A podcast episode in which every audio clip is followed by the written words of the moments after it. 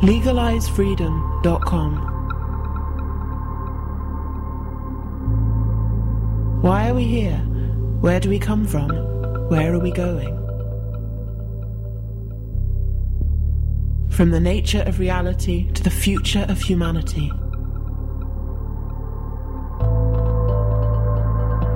Beyond politics, poverty, and war.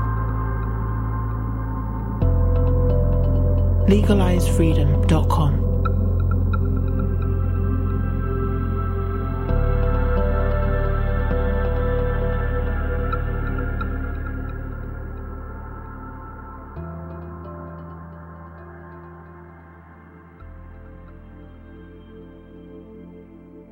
Greetings and welcome once again to LegalizeFreedom.com. I'm your host Greg Moffat, and my guest today is Mike Berners-Lee, co-author of a new book entitled The Burning Question: We Can't Burn Half the World's Oil, Coal and Gas, So How Do We Quit? Climate change is the most fascinating scientific, political and social puzzle of our time. Great minds, enthusiastic leaders and green warriors have all tried to tackle the problem, but so far the world's efforts at reducing global warming have failed. We do our best to save energy, and technologies have made burning fuels more efficient, but the simple fact is, carbon emissions are still accelerating upwards, following an exponential curve that goes back centuries. Like squeezing a balloon, reductions in one place lead to increases elsewhere. The real barrier to action is that the world has far more fossil fuel in its reserves than it can safely burn. At least twice as much, and perhaps 10 times as much. These reserves are worth tens of trillions of dollars, and solving the problem means persuading the world to abandon them. The Burning Question asks whether that's possible and what the side effects might be. Would the global economy sink and oil companies crash as the carbon bubble bursts? Or could we transition smoothly to a green future? Looking at the whole issue from a fresh perspective, The Burning Question argues that global warming can still be tackled, but only if humankind wakes up to the threat and demands that the fuels stay in the ground. Hello and welcome, Mike, and thank you very much for joining us today on LegalizeFreedom.com. Hi. Mike, today we're going to discuss your new book, which you've co-authored with Duncan Clark, and it's called The Burning Question, subtitle, We Can't Burn Half the World's Oil, Coal and Gas, So How Do We Quit? And you point out early in the book that basically human history is essentially history of energy, our relationship with and use of it. But increasingly, in the end of 20th century into the early years of the 21st, we're experiencing a lot of problems around energy security, supply. We see prices for domestic and industrial users climbing. I mean, oil is off its all-time peak, but the trend seems to be in more or less in one direction. And we do need to do something to wean ourselves off our addiction to oil. Difficult, of course, because our industrial civilization depends on it. There's issues around renewables and nuclear, perhaps not showing the promise that we hoped. And of course, there's a threat from global warming, climate change, call it whatever you will. And this, the first stark fact in the book that you present is that for the layperson, it's easy to think that with all these issues facing us, that they, quote-unquote, experts are doing something about this. But in fact, fossil fuel use and emissions have both been rising exponentially for more than a century. Now, how on earth do we explain that? So when we wrote this book because we, out of a sense that some of the big picture analysis of what's the sort of global systemic phenomenon of climate change hadn't properly been flushed out and wasn't popularly, at least, wasn't popularly understood. So we set out to write a very big picture analysis, looking, originally we even thought about calling the book The View from Mars, because it was taking a very big picture view on it. And when you do that, one of the first things you spot is that global emissions have been rising exponentially since 1850, which is when we've got records from, or decent records from, and probably beyond, probably before that. And by exponentially, I mean that they've been averaging out at about 1.8% growth per year, every year. And occasionally there have been a few years that are a bit higher than that, but they're always followed by a few years that are a bit lower. And it's a remarkably predictable exponential curve. And that actually tells us a few very important things.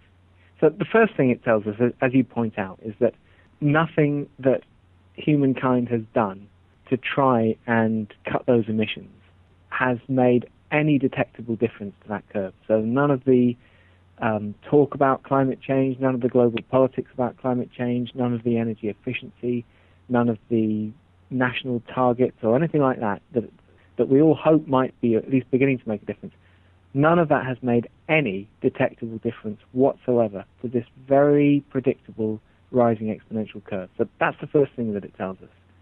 But it also tells us some other equally important things. It tells us that it's likely that energy efficiency isn't going to be, on its own, isn't going to be the solution. Because if you look back over the last 150 years, actually that's a story of increasing energy efficiency and innovation around energy that's been going on all the time. So 150 years ago we were using candles and now we're using LED light bulbs. 150 years ago we were using coal to drive steam engines and now we're harnessing energy far more efficiently than that. So the kind of popular and obvious thought that an efficiency improvement might cut our overall consumption of energy and maybe our overall need to dig fossil fuel out of the ground is understandable. But in actual fact, when you look at it a bit more closely, it turns out not to be right. The way the dynamic goes, it looks far more likely that actually the more efficiency we've got, the more we find ourselves wanting to use energy because it becomes more useful, and the better able we are to go and dig fuel out of the ground. And so actually the process of improving our efficiency has actually been feeding that dynamic of increased energy consumption. So that doesn't mean that doesn't tell us that efficiency is a bad thing, but it does tell us that on its own it leads to increased rather than decreased consumption. And the predictability of the curve, the 1.8% a year with, plus or minus not very much, tells us that there's a very fundamental global dynamic at play in which energy begets energy, and it's like a snowball, just the bigger it is, the bigger it gets. So we need a different kind of approach if we want to crack that curve, we need a different kind of approach from the sorts of solutions that are usually talked about. Now, of course, first thought, you don't have to be a mathematical expert, but first thought about exponential curves is that they don't go on forever. So where is this likely to end up? Not so much in terms of all the broad consequences, but just looking at the numbers of this and this way this trend is going. Well, as you say, all exponentials come to an end. So we know for sure that we're going to be coming off that exponential curve within 600 years, because if we stayed on it for 600 years, we'd be burning all the oxygen in the Earth's atmosphere every single year. So that's clearly ridiculous and impossible. But coming forward to a sort of shorter timescale, we're pretty sure that within 100 years, even if our expectations about what we might discover in the ground, the new discoveries we might make, even if they exceed our expectations, within the next 100 years, we'd run out of everything, every scrap of coal, oil, and gas. So we're definitely coming off it in the next 100 years. But actually, you can take that timescale in quite a bit further, because if you look at all the climate change predictions for 2 degrees, 3 degrees, and 4 degrees, and nobody knows for certain what sort of temperature is caused by what kind of cumulative carbon emissions. But it looks pretty clear that unless we leave the vast majority of the fuel that we already know about and are already gearing up to extract in the ground, probably for all time, we are at very high risk of taking the temperature to temperature rises which are going to be very dangerous for our species. Now, we'll come back to the sort of the economics and politics of leaving fossil fuels in the ground in a moment, but perhaps you can say something about an all-time carbon budget, because that was a new phrase, a new idea to me. Yeah, so there are lots of the exact dynamics of how carbon emissions relate to the climate is actually quite complicated. There are different gases that we put up into the atmosphere, of which the most important one's carbon dioxide. And the more we put up into the atmosphere, the more it drives the greenhouse effect, and But equally, there are various compensatory mechanisms that the Earth responds, but there are also positive feedback mechanisms. So there are a range of quite complicated effects. But one quite good approximation is to say that actually, in terms of the eventual equilibrium peak temperature that we'll arrive at, it doesn't much matter when we burn the carbon dioxide. What matters is the total amount that we've burned ever. And the numbers turned out to be pretty good round numbers, in that it looks as though for a 50% chance of staying within 2 degrees centigrade, we need to make sure that we stay within an all-time limit of 1 trillion tons of carbon, of which we've burned the majority already. Now, this 2-degree limit that was agreed at the Copenhagen summit in 2009, I believe. But this is all still, as you've alluded to, against a background of great uncertainty, because the climate on the planet, which has always changed naturally, is an incredibly complex system with so many inputs and variables, natural and artificial. Yes, that's true. I think for all the numbers that get quoted around about different levels of emissions causing different temperature rises and so on, we need to keep very firmly in mind that actually, all this is actually very uncertain. And for all the best modelling in the world, and there's a range of models, and you can take the average of them and so on, and they all try and predict different probabilities of different temperature rises and so on. But the simple truth that they all tell us is that we don't really know for sure the ins and outs of all that. And what we do know is that the more carbon we put into the atmosphere, the more risk we're exposed to. We know those risks are very, very serious. And at a best estimate, if we want a 75% chance of staying within 2 degrees, then we need to keep the vast majority of the fossil fuels that we already know about in the ground for all time. Now, some people have mentioned a few potential positives if we take climate change as to read global warming, and you look at some of the potential effects in the book under the headings the good, the bad, and somewhat more worryingly the beast. Yes, that's right. So it's easy to think if you live in a fairly chilly and wet part of the world, then it's tempting to think that a couple of degrees temperature rise could be quite nice for some people. But of course, actually, what that means for the whole world's weather systems, and what that means for the carrying capacity of the world in terms of its ability to produce food, for example, it's almost certain, especially as you get over 2 degrees, it's almost certain that that's starting to lead to quite serious reductions, for example, in the world's in the fertility of the world's land. Now, of course, you mentioned that we've got centuries left of fossil fuels, which, of course, one of your key arguments is we can't afford to actually burn those. But centuries are not the low-hanging fruit, so to speak. That oil and other fossil fuels that was easiest to get, of course, was used up first. But we see now some quite extreme things going on. We hear a lot about the dash for gas and shale oil and other conventional sources. And, of course, I recently did a show all about fracking, and all of those methods, some of the dirtier ones, they have great environmental side effects as well, but they do speak to our addiction and our need for these things. It's almost like any lengths, even though the net energy, energy used up to actually get hold of these fuels, that balance is not always taken into account. Yes, that's right. So if you look at the fuel that's in the ground, there's some fuel that we know about and we're pretty confident that it's currently commercially viable to dig out of the ground, and we call those proven reserves. And then there are possible reserves, which there's a probability that they'll be commercially viable at some point. And then there are known resources, which are fuels that we know where they are, but they're not yet. We don't think they're yet. It includes fuels that we know about, but we don't think are yet commercially viable to get out of the ground. And of course, there's a continuing process of discovery of more fuel and finding out ways in which fuel that used to be uncommercial to get out of the ground can actually become commercial. And as if the price of fuel goes up, then of course that changes the balance, and it becomes more worth making more of an effort to tap into different reserves.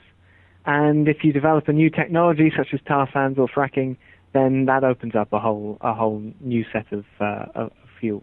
So that process is going on all the time, and the total pot that we've got available to us is growing all the time. So the last thing we need is more innovation to get even smarter at accessing some of the harder-to-reach reserves, which, you know, of course, is a process which we're currently investing, you know, globally. We're investing a lot of money in.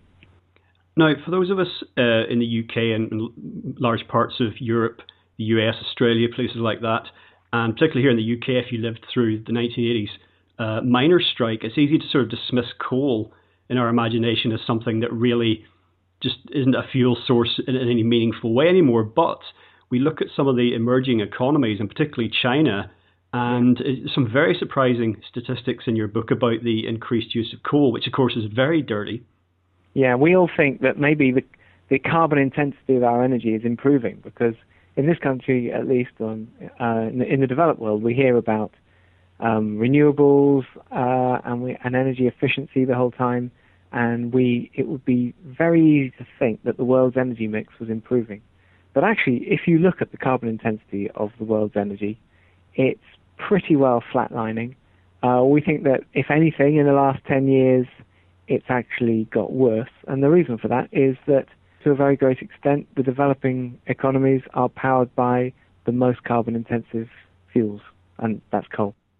In many ways, fossil fuels compared to, say, for example, other fuels that we've used, like wood, fossil fuels are quite unique in their characteristics and very difficult, if not impossible, to replace. And we have built, since the Industrial Revolution, we have built an enormous and growing infrastructure, including the built environment, our transport systems, manufacturing, the way we provide heat and light, all of which is dependent on oil or other fossil fuels. Now, some of this, it may be possible to convert, but much of it will end up being, if we go in the direction that you're advocating, will end up being obsolete. And there's also the energy cost of actually converting or replacing that.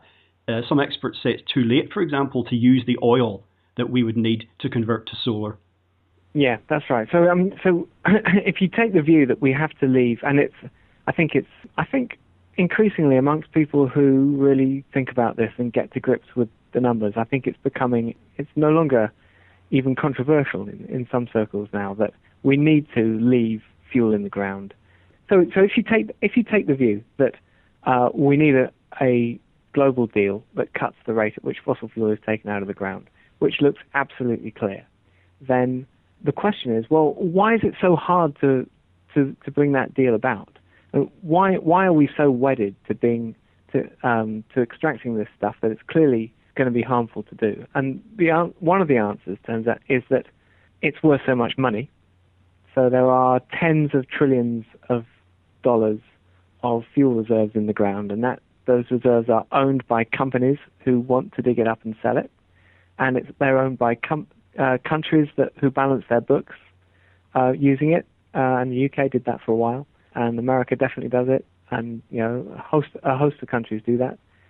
And then on top of the value of the fuel themselves, as you say, there's all the infrastructure, and we actually think the infrastructure problem is less serious than the value of the reserves itself.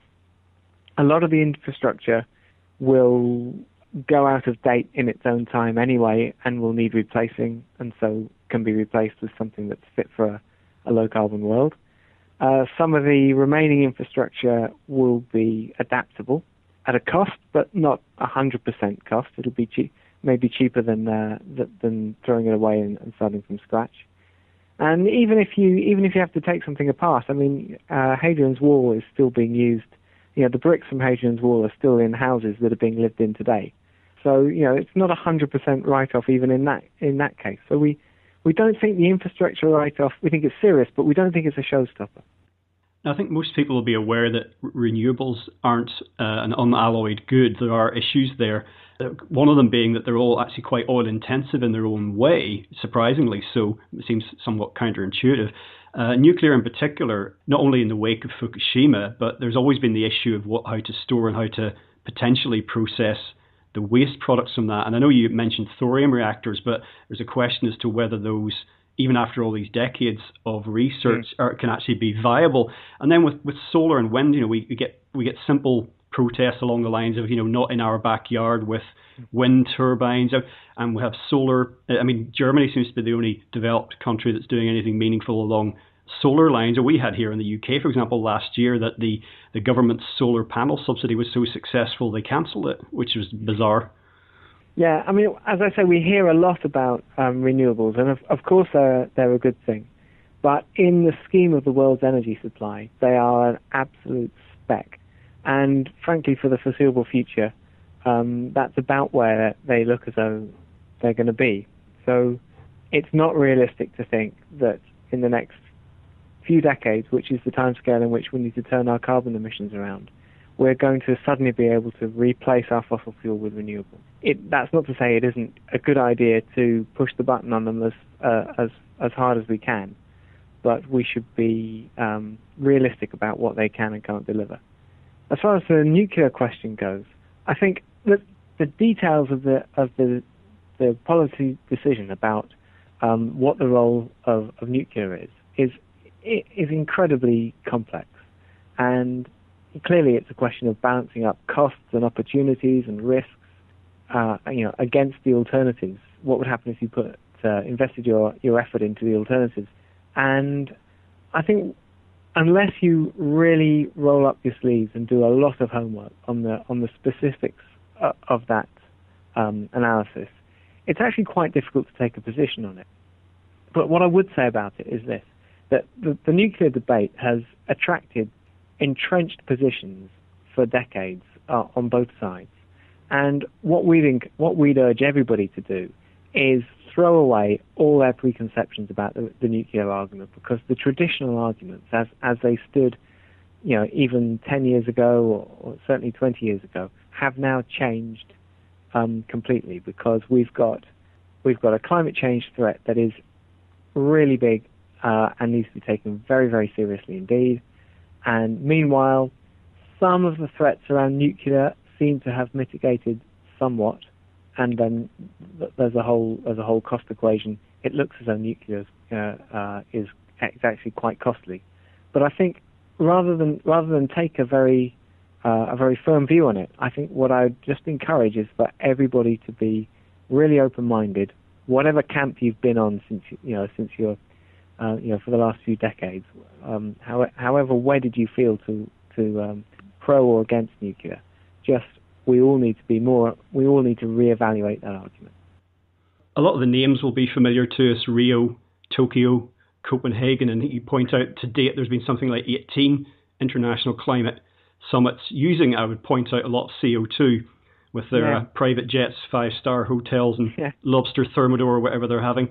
But there's been a top-down failure, and we see this in the area of energy and climate change, and it's almost expected, because we see international summits, for example, now on the financial crisis, and we kind of expect these leaders to get together and kind of shuffle papers for a couple of weeks and go home and achieve very little. But one of the other things, again, that's counterintuitive in the book that you point out is the bottom-up approach that a lot of people are advocating, that, well, we have to start changing individually and, as you know, on a local community level. These things have a negligible impact, but that's not to say that we shouldn't do them. No, exactly. I think we want to be very clear about what we're saying here, because I think what we're not saying is we shouldn't do them. And in fact, our conclusion is that it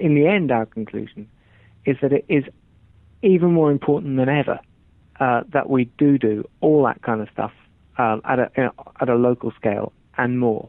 And the reason is this. So it's clear that we need a global deal on the rate on the fossil fuel that comes out of the ground, to cap the fossil fuel that comes out of the ground. And once you accept that conclusion, everything revolves around the question of what would it take to create the conditions under which such a deal would be possible. Now, at the moment, it's clear that the political process is completely lacking, and it's unhelpful. I've heard one or two UK politicians recently saying, okay, we all think the global process isn't going very far, but actually it is showing some signs of beginning to get somewhere. And I think in the context of where it needs to get to compared to what those signs of progress might be, I think we need to keep a very clear perspective that it really is absolutely nowhere near even beginning to look as though it might be leading towards the kind of deal that we need. So the current political process is nothing like what is required. So the question is, what would it take to bring about the conditions under which such a political process really could start to work in a way that might deliver what we need? And when you start asking those questions, I think it takes you to the point of saying, well, how can we bring about a situation in which politicians the world over are fearing for their political careers if they don't get that deal? And they aren't seen to be pushing so hard for that deal that they're part of the reason why it comes about. And what would it take for a politician to feel like that? Well, they probably need to understand that their electorate doesn't just have an armchair concern about it, the kind of concern where when somebody comes up to you with a questionnaire on the street and says, are you concerned about climate change? You say yes. That's not the kind of concern we're talking about. We're talking about the kind of concern where it's actually palpable that it's finding its way into your behaviors as proof that it will find its way into how you vote. And there needs to be a sense that everybody cares about this stuff. And that's probably the only way of showing that in a way that is believable is by doing it. Well, of course, the issue here is that at all levels, nobody wants to give anything up fundamentally. I mean, we see that now since the financial crisis of 2007-08, that even with relatively modest austerity, for example, here in the UK, we see quite out of proportion reactions from the people and also from political leaders on various sides and immediate calls to get back to growth, which is one of the problems. Yes, I think this whole debate gets unhelpfully framed up around giving things up, because overall there's no reason why this needs to be a giving up kind of agenda. It's not as though the way that we do life at the moment is fine-tuned for maximizing human well-being. There's plenty of human activity that goes on which trashes the planet and delivers absolutely nothing for human well-being. So yes, it's a time of change. We do need to look at the way we do life in some respects, but the idea that overall it's going to be some cost to how good the experience of being alive is I think it's misplaced. So there's strong evidence that at least in the developed world, their economic growth doesn't correlate at all well with well-being. So it looks as though it's not that economic growth is an irrelevant measure, but it's being used for the wrong things. So it's being used as a proxy for everything that matters to us. And it absolutely isn't that. And that is part of the problem. I think it's worth talking about the business case as well, because we hear a lot about the business threat from climate change. So there are certainly some sections of industry that feel a very strong threat to the idea of a cap on the rate of combustion of fossil fuels. So in particular, the oil industry. And it's pretty clear that there are hundreds of millions of dollars have been pumped into creating confusion over what the science is and propaganda, the spurious skeptics propaganda, and misleading the whole world over over the climate change agenda. And that looks as though that's come from a part of the business community that sees a very obvious threat because there are assets that will need writing off, and have responded to that. But what hasn't, I don't think, been adequately grasped is that actually there's a massive business opportunity out there as well. So there are plenty of businesses who have a strong commercial interest in pushing for a global deal on capping emissions. I'll just explain a bit about where that comes from. So at the moment, if humankind wants to have more utility of anything, it's got two basic routes that it can go down in order to have more. It can either burn through more resources, just dig more fuel and other resources out of the ground to use them up, and then it can have more stuff and do more things and travel more and burn more energy and all the rest of it. And the other way of doing it is to become smarter and more efficient at creating things and doing things, and to innovate new ways of doing it. So at the moment, there are two ways of having more, and we tend to do a bit of both. We become more efficient, and we also burn through more resources. If we cap the resource that we use, then suddenly, if we want to maintain or grow our utility, there's only one way of doing it, and that is to become more efficient or to become smarter or to invent a new way of doing something. So if you are in the business of innovation and efficiency, let's say you're an ICT business or you're any number of businesses, actually a cap on fossil fuel use is a massive business opportunity potentially. And if you look at where the company value is going to go, if oil companies lose out by writing off some of their assets, then that shareholder value is going to shift to somewhere. So that opportunity that faces many, many businesses is a card that I don't think has been properly, I don't even think it's been properly noticed yet. And it's certainly not a card that's been played properly yet. So there ought to be a big faction of the business community, at least, pushing hard for a global deal, even if it's purely for the sake of their own commercial interest. Well, such action then, that would raise a huge question about the value put on the oil industry and in the assets in the ground. And of course, we think about how important the energy and to the conventional energy industry is to the world, not just in the ways we've been talking about, but from the point of view of investments, because they generate a lot of income streams for a lot of people that may not even realize they're benefiting from it. It could be a pensioner sitting at in their front room somewhere in Croydon and not realize that a chunk of their pension investment is in Statoil or whatever, and that's how they get paid. And that could really be a game changer. It's a good point that the vested interest in that the value of that fossil fuel is spread throughout, especially throughout the developed world. So, and it touches us all. So if you ever invest any money in anything, unless you're very, very careful about how you invest it, it's almost certainly going to have some fossil fuels tied up in it. And it's all our countries, and some more than others, though.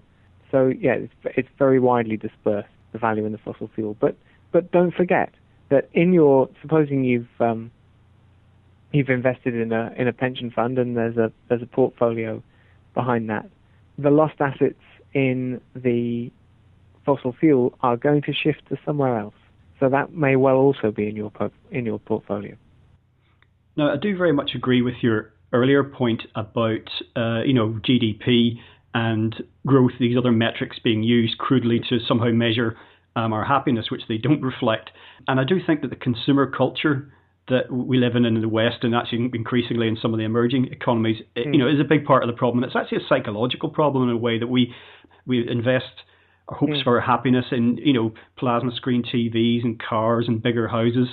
And we do this because we're basically working with faulty information, obsolete paradigms. And governments and media, of course, they perpetuate this in our minds. So it's kind of a vicious circle of delusion, basically. Yes, that's right. I mean, they're only ever substitutes for the things that really make us happy most of the time. And that's right that we're locked into that mindset. And I think that's right that it's a cultural thing. And it's also propelled by a multi-billion-pound industry that encourages us to think that way. So one of the things we talk about in the book is we have a little graphic of three carriages of a train, and one carriage is the extraction carriage, so that's all the fuel getting dredged up out of the ground, and attached to that is the combustion carriage, which is where the fuel gets burned, some of it in households, but a lot of it in industry, in the course of making all the stuff that we buy. And then the final carriage is the consumption carriage. So you can attribute all the fossil fuel emissions, or all the greenhouse gas emissions, to human consumption. And if you add up the extraction, it turns out to be just about the same number as the figure you'd get if you added up all the combustion, and it's just about the same number you'd get if you added up the emissions attributed to human consumption. So all those three carriages travel at exactly the same speed. So if you try to put the brakes on the consumption carriage by encouraging people to have lower carbon lifestyles, for example, what you're up against is that the coupling with the combustion carriage is pretty strong. You've got all the businesses who are making their living out of creating enough stuff, as much stuff as they can, and persuading you to buy it. They are coupled. They're coupled to the consumption carriage through, you know, all the marketing and PR and advertising and all the rest of it. That's encouraging you to think that you've got to have more stuff. And in turn, the guys, the businesses that are making all this stuff, are coupled to the extraction carriage by the fossil fuel companies, who have an interest in making sure that they sell their fossil fuel to somewhere, and that market is alive and healthy. So we actually need to work on all those things together.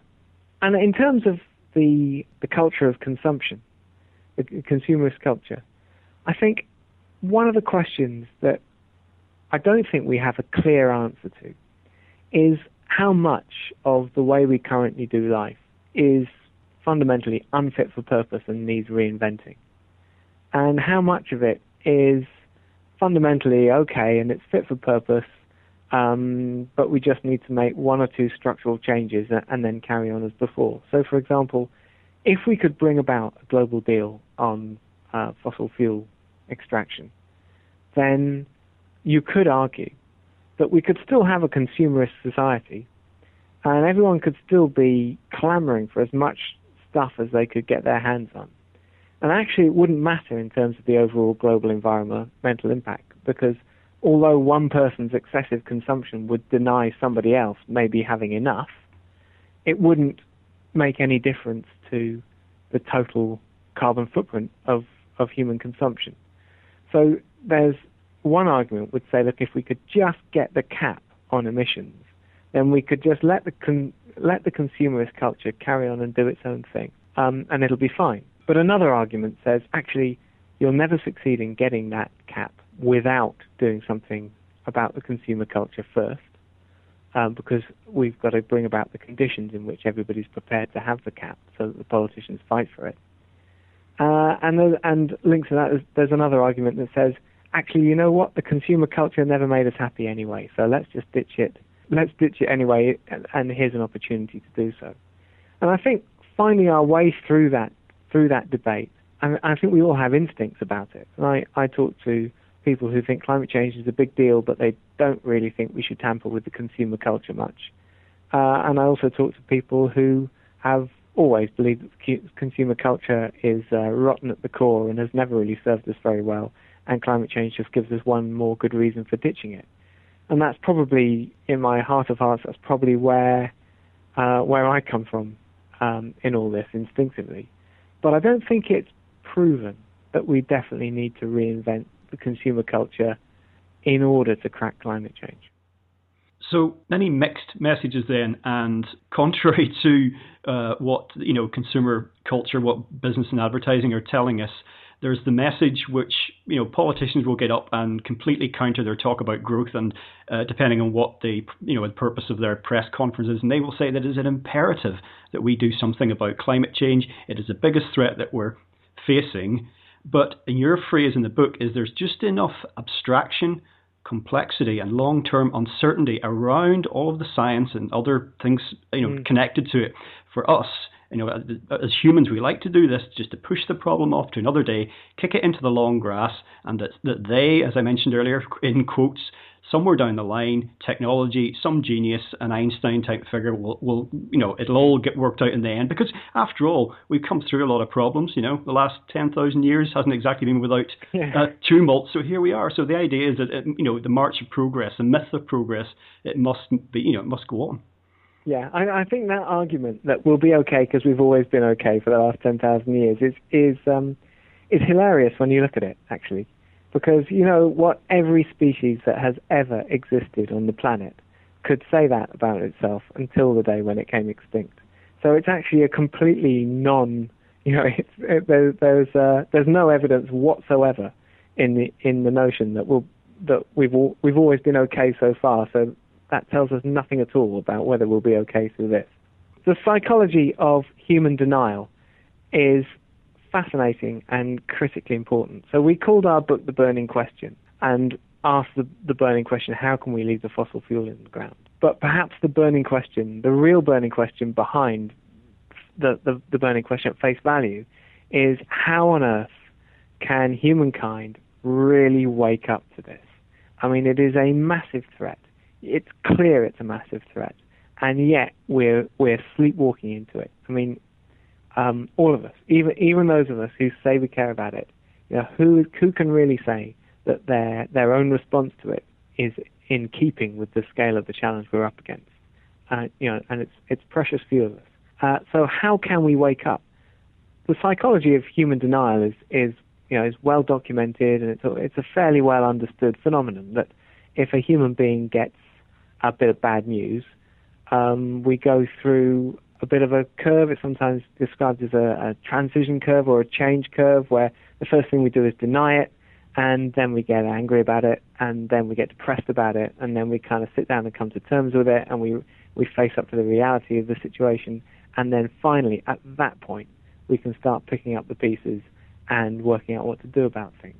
And you know, humans go through that process virtually every time they encounter a bit of bad news. So if you're driving a car along the motorway and you run out of petrol, you go through exactly that process in a short space of time. First of all, you don't believe it, so you stamp your foot up and down on the accelerator a bit to see if you can get any life out of the car, and then you maybe pull over in the hard shoulder and thump the steering wheel a few times because you go cross about it, and then you get all depressed and you sort of slump down in your seat and you just think how awful the world is, I can't believe this has happened to me.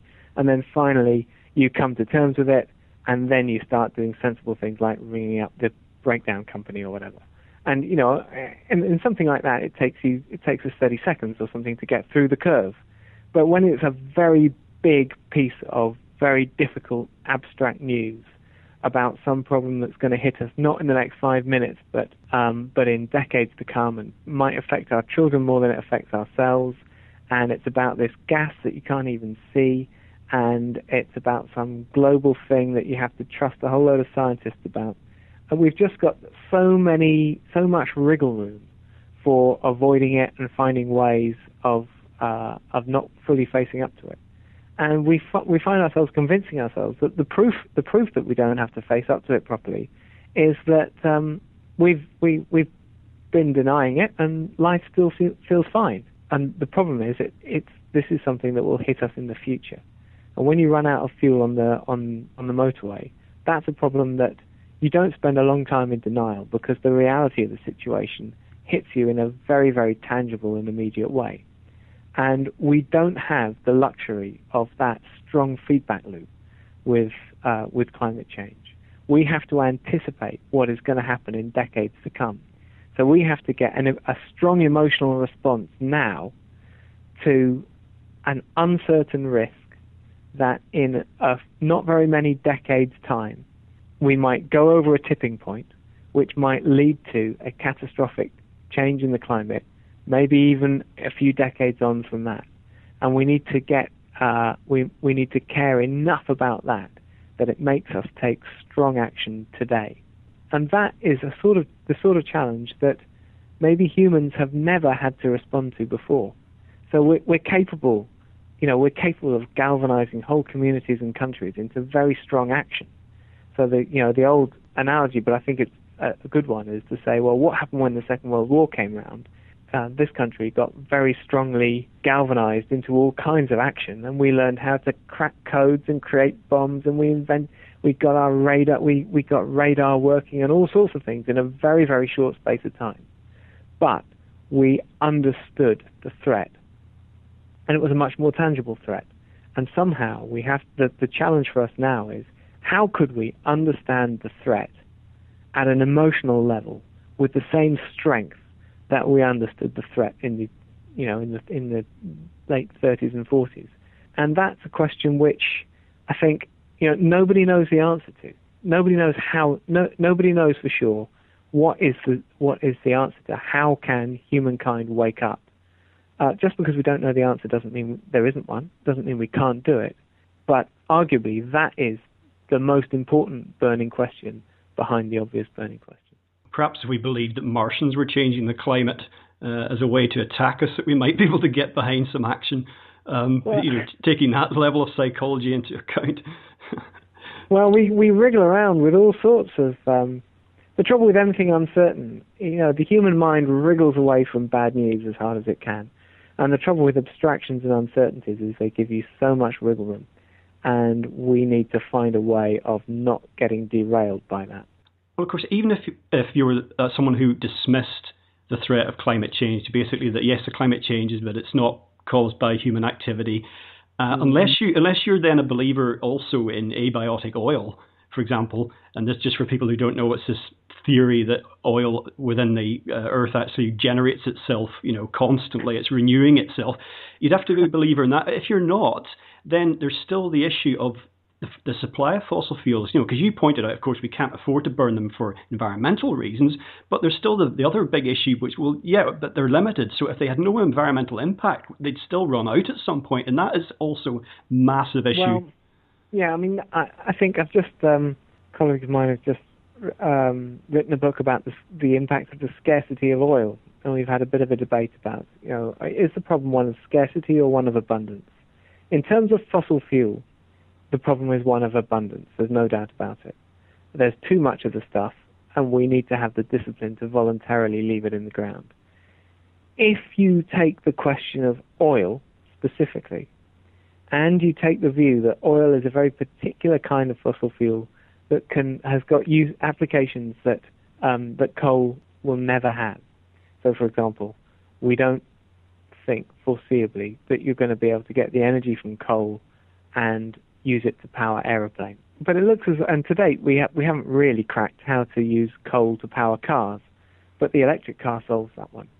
If you take the view that oil's not particularly fundamentally all that special amongst fossil fuels, then the problem is definitely only one of abundance. And the idea of running out is cuckoo-land. But if you take the view that oil is a very special fossil fuel and that we absolutely need to be able to burn oil to power our cars and planes, then it's possible that you could put together an argument for some sort of scarcity problem with oil at the same time as a problem of abundance of the other fossil fuels. But I don't think I go a long way with that argument, because there's too much in the tar sands and we're discovering too much of it all the time, and we're getting better and better at using, in the end, finding ways of doing with coal what we used to only be able to do with oil, such as drive cars. And there's always biofuels, which create a hideous problem for the food system. But for all those reasons, I don't think the scarcity problem is the big deal. The problem is abundance. I think that the debt-based monetary system that most of the world operates under is a problem here in a couple of ways. One, because it demands perpetual growth, and we're seeing all the problems with that model since the crash of 2007-2008. Yeah. But also the attempts to address the problems stemming from that, the focus is, in many ways, is shifted away from climate change. It's off a lot of people's agendas because of what's going on with banking. Yes, I think that's right. So one of the dilemmas that, for example, Tim Jackson is wrestling with is how can you have a stable economic system that doesn't have growth?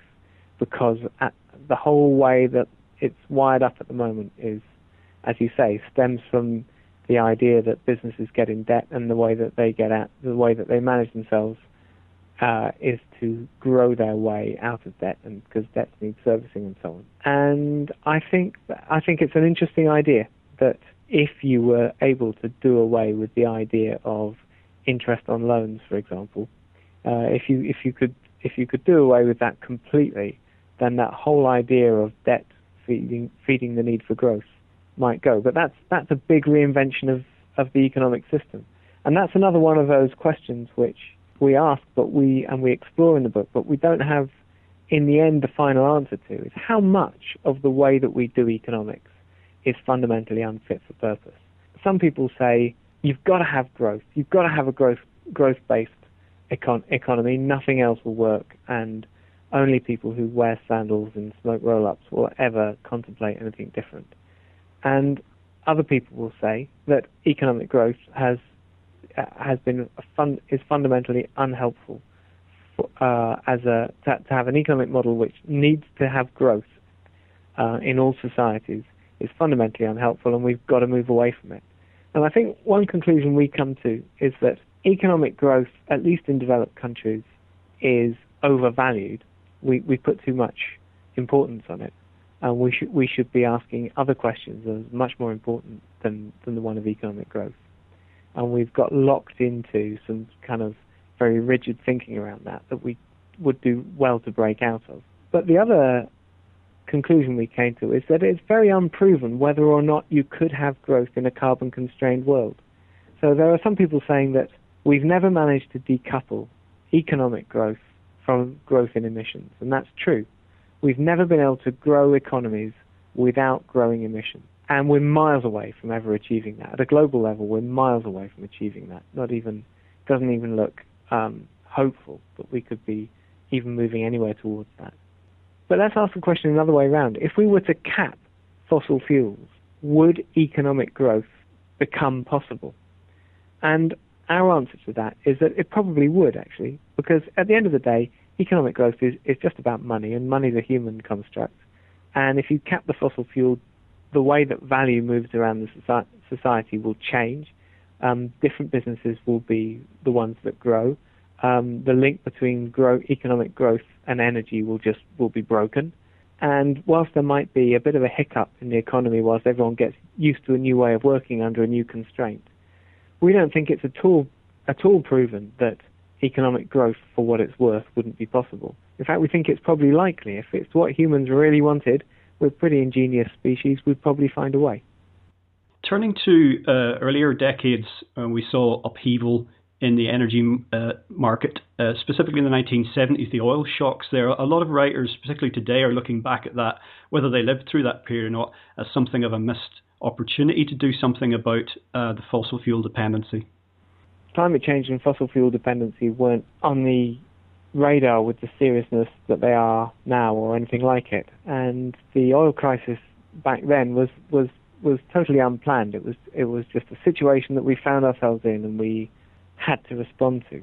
And so possibly it was a missed opportunity, but I guess we shouldn't beat ourselves up about it because we didn't realize that was an opportunity we needed to grasp. But I think there are some interesting examples from history of times when there's been a constraint on energy use and how that's been coped with.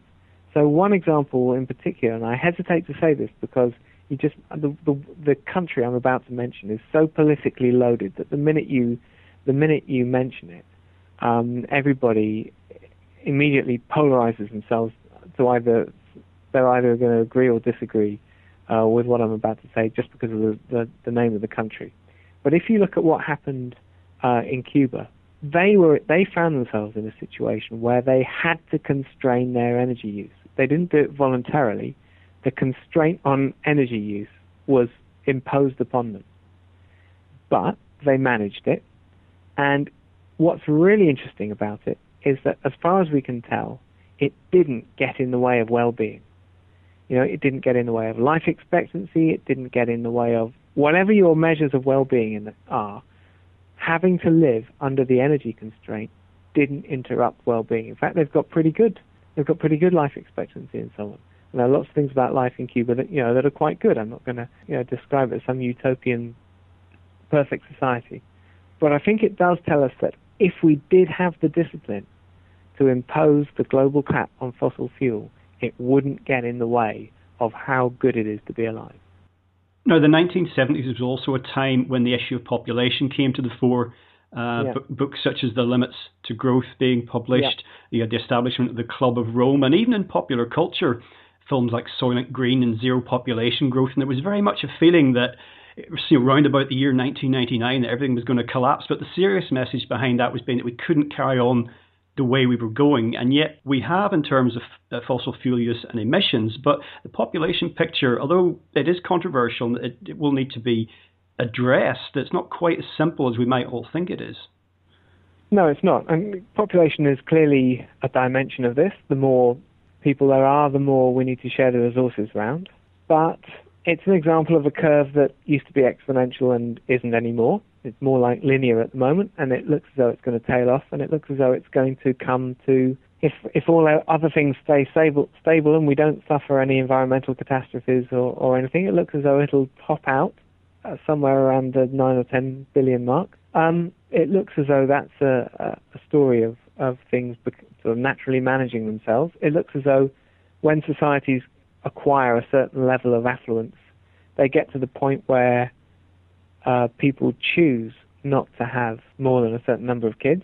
Unfortunately, the point at which people start making choices to have smaller families also turns out to be the point at which they start having really high carbon lifestyles.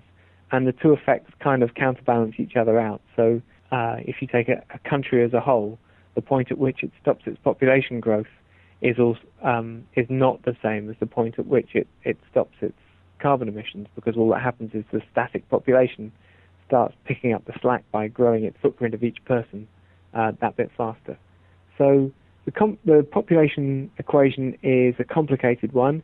Again, one of the simple things you can say about it is that it looks as though it is definitely, from all perspectives, unhelpful for people who don't want to have a child to end up having one. If there are any sort of simple nuggets that it's possible to distill out of all the complexities around population, that surely has got to be one of them. I think it's really important that we do discuss these issues and do more than that, actually try to begin to formulate positive visions for the future, because if we're going to have a future, then we want it to be as positive as possible. And I must say, I mean, I suppose in closing, there are days when I think that, or fear rather, that how we're going to handle this is that we will adapt as best we can to adversity when it's forced upon us. Well, we don't know how much, if we just carry on ignoring the problem, we don't know how much adversity we're going to run up against. But sooner or later, if that's our approach to all the problems that we're going to encounter as a global society that burns through resources as fast as it can without much thought, then sooner or later we're going to encounter a very big problem, even if we were to stumble through the climate change one okay. So we've got to find a way of managing our impacts. I think that's as clear as daylight.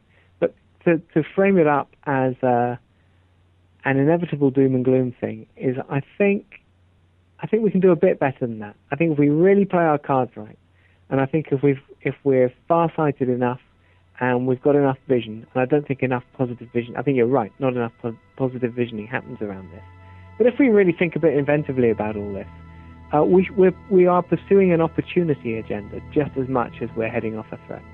Well, Mike, once again, the book, The Burning Question, which is co-authored with Duncan Clark, now that's widely available, all the usual outlets, as they say. You've also got a website for that, burningquestion.info. Is there anything else you'd like to share with listeners about the book or your work?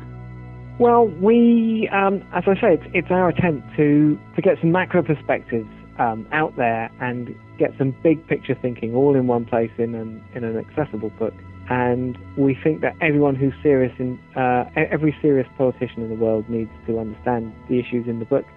So we're going to give a copy to every MP and peer in the next couple of months, and see how much, see if we can get to the point at which everyone who's in UK politics has got no excuse for not understanding at least the macro dynamics of it. Excellent. Well, Mike Berners-Lee, thank you so much for joining us today on LegalizeFreedom.com. Well, folks, that's it for another week. As ever, thank you so much for listening. If you enjoyed the show, please check out the website, LegalizeFreedom.com. That's legalize-freedom.com. where you'll find an archive of programmes on many equally interesting and important topics. Until next time, I'm Greg Moffat, and you've been listening to LegalizeFreedom.com.